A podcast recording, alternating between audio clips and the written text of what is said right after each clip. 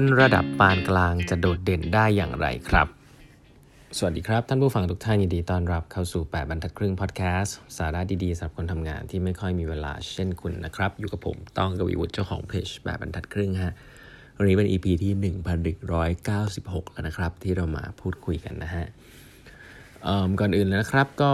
ขอบคุณทุกท่านที่เข้ามาฟังไลฟ์กันอย่างเยอะแยะเลยนะฮะเมื่อวานนี้ต้องคืนนะครับ ก็ไลฟ์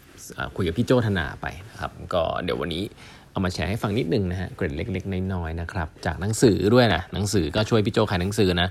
แดกคลื่นเล็ก ๆ ในมหาสมุทรนะครับ หนังสือเล่มใหม่ของพี่โจนะฮะก็น่าจะมีวางแผงกันในร้านหนังสือชั้นนาทั่วไปในวันพรุ่งในวันนี้แหละนะครับวันนี้แล้วนะครับ โอเคเเล่าเรื่องคนระดับปานกลางจะโดดเด่นอย่างไรแล้วกัน เพราะว่าเรื่องนี้ผมคิดว่ามีประโยชน์มาก ๆ เลยนะครับ ก็ในหนังสือเล่มนี้เนี่ยมีมีหลายบทเลย แต่บทหนึ่งเขียนเลยนะฮะว่าระดับคนระดับปานกลางจะโดดเด่นได้อย่างไรทำยังไงฮะถ้าคุณเป็นคนที่เพราะผมว่าคนคนระดับปานกลางนี่คือคนส่วนใหญ่ของของโลกใบนี้นะครับ ก็คือสัก 85%จะมีแบบห่วยห่วยห่วยห่วยเลย top top เอ่อ bottom ห้าเปอร์เซ็นต์ top five percent อะไรเงี้ยแต่ส่วนใหญ่ก็คงอยู่กลางๆเนาะทีนี้คนระดับปานกลางจะโดดเด่นได้อย่างไรนะครับพี่โจจริง ๆ แล้วแกบอกว่าแกเป็นแกเป็นตัวแทนของคนกลุ่มนี้เลยนะแล้วก็พี่โจว่าเรียนจบมาก็ไม่ได้เรียนเก่งอะไรมากมายนะสมัครมหาวิทยาลัยอเมริกาก็กว่าจะสมัครได้ก็ต้องไปทำงานเป็นสจวดก่อนอะไรอย่างเงี้ยนะครับ เพราะฉะนั้น พี่โจเนี่ยมีเทคนิคอันแรกนะครับ มองย้อนกลับไปเนี่ยข้อหนึ่งก็คือทำงานที่ไม่มีใครอยากทำครับ อันนี้คืออันแรกเลยนะครับ อันนี้คือตำแหน่งที่พี่โจพูดถึงคือ investor relation นะครับ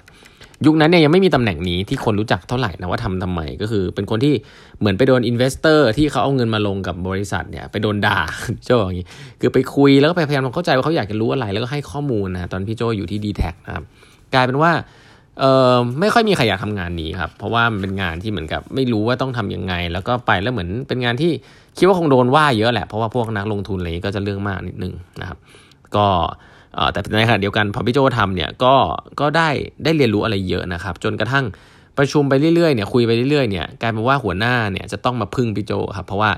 ตอนแรกก็เป็นงานที่ไม่มีใครอยากทำใช่ไหมครับ แต่พอทำแล้วมันดีเนี่ยมันก็กลายเป็นว่ามันเป็นงานที่พี่โจทำเป็นอยู่คนเดียว นะครับ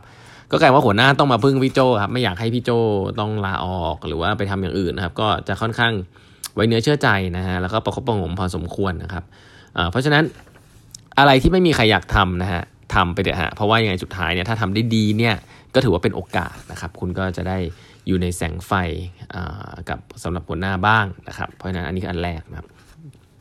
อันที่สองฮะทำเกินนะฮะทำเกินนะครับ ก็คือง่ายๆครับ มีให้เขาให้ทำนิดหน่อยนะก็ทำให้เยอะๆหน่อยนะครับเอ่อถ้าเป็นภาษาของอาจารย์ชัดชาติเนี่ยอาจารย์ชัดชาติจะบอกว่าผมชอบคนที่แบบผมผมสั่งสิบเอาร้อยนะอ่าคือสั่งไปแค่นี้แต่ว่าช่วยคิดต่อไปอีกนะครับ จนกระทั่งงานมันสำเร็จนะครับ พี่โจเนี่ยจะใช้คำนี้นะฮะว่าต้องการคนที่ทำงานที่ให้สำเร็จนะครับไม่ใช่ทำเสร็จนะอันนี้แตกต่างนะ ราะบางทีผมว่าหัวหน้าเนี่ยอันนี้ผมเห็นเห็นด้วยเลยนะ บางทีผมเป็นหัวหน้าเหมือนกัน เราก็ไม่ได้มีเวลามาอธิบายหรอกเนะว่างานมันละเอียดแล้วโกสุดท้ายมันเป็นยังไงนู่นนี่นั่นเราก็จะสั่งไปว่าอะให้ทำอันนี้ทำอันนี้นะอะไรเงี้ยแต่ถ้าเกิดลูกน้องคิดได้เองเนาะว่าเฮ้ยทำแค่นี้มันไม่พอเนี่ยถ้าจะทำให้มันสำเร็จจริงๆเนี่ยมันจะต้องทำเพิ่มนะเอ่อตัวอย่างง่าย ๆที่เอ่อพี่โจให้ให้ข้อมูลอย่างเช่นแบบ ถ้าเราบอกทีมเราว่าเฮ้ยให้ช่วยไปนัดพี่คนนี้ให้หน่อยอย่างเงี้ยถ้าทำเสร็จก็คือผมส่งนัดออกไปละจบใช่ไหม แต่ถ้าทำสำเร็จก็คือว่าส่งนัดออกไปเสร็จปุ๊บ มีการโทรไปเช็คว่าได้อีเมลหรือยัง พอใกล้ๆก็โทรไปเช็ค confirm อีกทีนึงว่าเออได้หรือยัง แล้วถ้าได้แล้วก็ตอบกลับมาอะไรอย่างเงี้ยเป็นการ confirm กันว่า 2 คนนี้จะได้เจอกันแน่นอนอะไรแบบเนี้ยคุณเป็นคนแบบไหนนะครับ อันนี้ผมว่าตัวอย่างนี้ชัดเจนดีนะ ถ้าคุณเป็นคนประเภทที่แบบว่าอ้าวก็บอกให้ทำแค่นี้ ฉันก็ส่งนัดแล้วไง แต่ว่า เออทางนั้นเขาไม่ตอบเองเขาไม่อ่านนะฉันจะไปรู้ได้ยังไงอ่าถ้าคุณเป็นคนแบบเนี้ย อันนี้อย่าอย่าปฏิเสธนะ ถ้าคุณเป็นคนแบบนี้นี่คุณต้องเปลี่ยนนิสัยเลยนะเพราะคุณจะทำอะไรไม่สำเร็จเลยนะครับเพราะว่าอย่างแรกก่อนหัวหน้าเนี่ยที่เขาเติบโตมาได้เขาจะเกลียดคุณนะเพราะเขาจะรู้ว่าคุณเป็นคนทำงานแบบไซโลเขาใช้คำนี้คำนี้คือไซโลคือแบบ ก็บอกแค่นี้ก็ทำแค่นี้นี่ ฉันไม่ได้ทำอะไรผิดนี่ไอเหตุผลพวกนี้มันเอาไว้เข้าข้างตัวเองอย่างเดียวนะครับ หัวหน้าเนี่ยเวลาเขาฟังเหตุผลพวกนี้เขารู้เลยว่าคุณเป็นคนแบบนี้ เพราะฉะนั้นคุณจะซวยเลยนะฮะเพราะฉะนั้นอย่าทำแบบนี้นะครับ แม้ว่าเขาจะพูดแบบไหนก็ตามเนี่ยคุณต้องมองถึงผลลัพธ์นะว่ามันตอบโจทย์หรือเปล่านะครับอย่ามองแค่หน้าที่ตัวเองนะครับเพราะฉะนั้นทำเกินนะอันนี้คือคือเป็นเทคนิคที่2นะฮะอันที่3เนี่ยผมว่าคล้ายๆทำเกินแต่ว่าพี่โจแกบอกให้ทำให้นายเป็นง่อย คือทำให้นายไม่ต้องทำอะไรเลยนะครับเอออันนี้พี่โจบอกว่าเมื่อก่อนเนี่ยมันเหมือนมีไปต่างประเทศนะก็ต้องไปติดต่อคุยไองานไออาร์เนี่ยแหละคุยกับคุยกับนักลงทุนนู่นนี่นั่นอะไรเงี้ย แล้วก็หัวหน้าผู้บริหารระดับสูงบางทีเขาก็อยากไปเที่ยวเนาะก็กลายเป็นว่าพี่โจก็บอกว่าเออพี่โจเข้าเองนะครับหัวหน้าไปเดินเที่ยวเถอะอะไรเงี้ยเออเฮ้ยแล้วหัวหน้าก็โอเคด้วยก็กลายว่าหัวหน้าได้ไปเที่ยว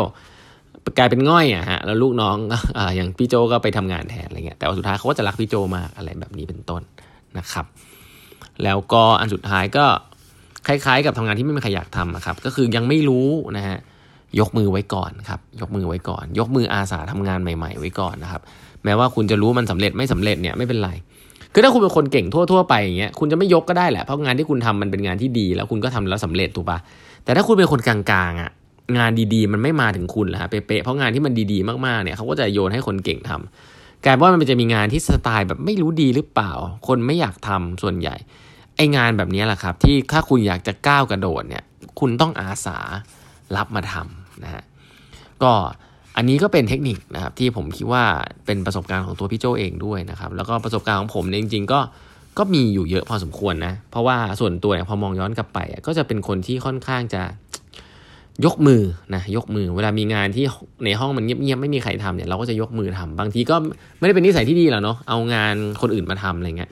แต่ว่ามันก็ทำให้เราเห็นว่าเราอะแคร์ทีมฮะเพราะว่าถ้างานในทีมมันไม่เสร็จเนี่ย ทีมมันก็ไม่เสร็จอะครับ แล้วมันก็เกี่ยงไปมันก็ผมผมคือส่วนตัวผมอันนี้ผมก็ต้องบอกว่า ผมมันไม่อยากเป็นคนเหมือนกับว่า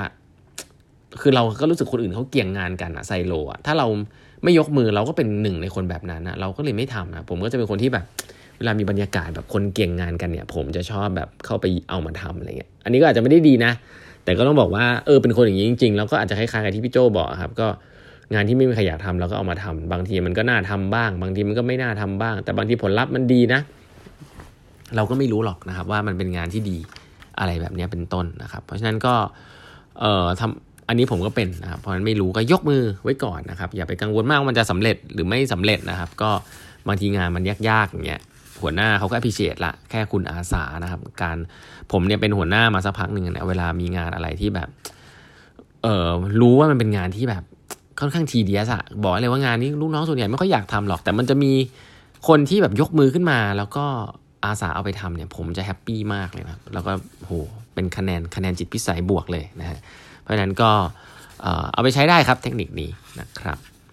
วันนี้เวลาหมดแล้วนะฮะ ฝากกด subscribe แปดบรรทัดครึ่ง podcast ด้วยนะครับ แล้วก็หนังสือ leaders wisdom ของแปดบรรทัดครึ่งนะฮะ รวบรวมบทสัมภาษณ์เรียบเรียงใหม่ หนังสือปกสวยสีสันสวยงามนะฮะ เดี๋ยวจะเข้าน่าจะเข้าพร้อมๆกับหนังสือพี่โจแหละเข้าร้านหนังสือนะครับ ก็ใครอยากได้ก็ไปหาซื้อกันมาได้นะครับ Reader's Wisdom เล่มสีเหลืองฮะ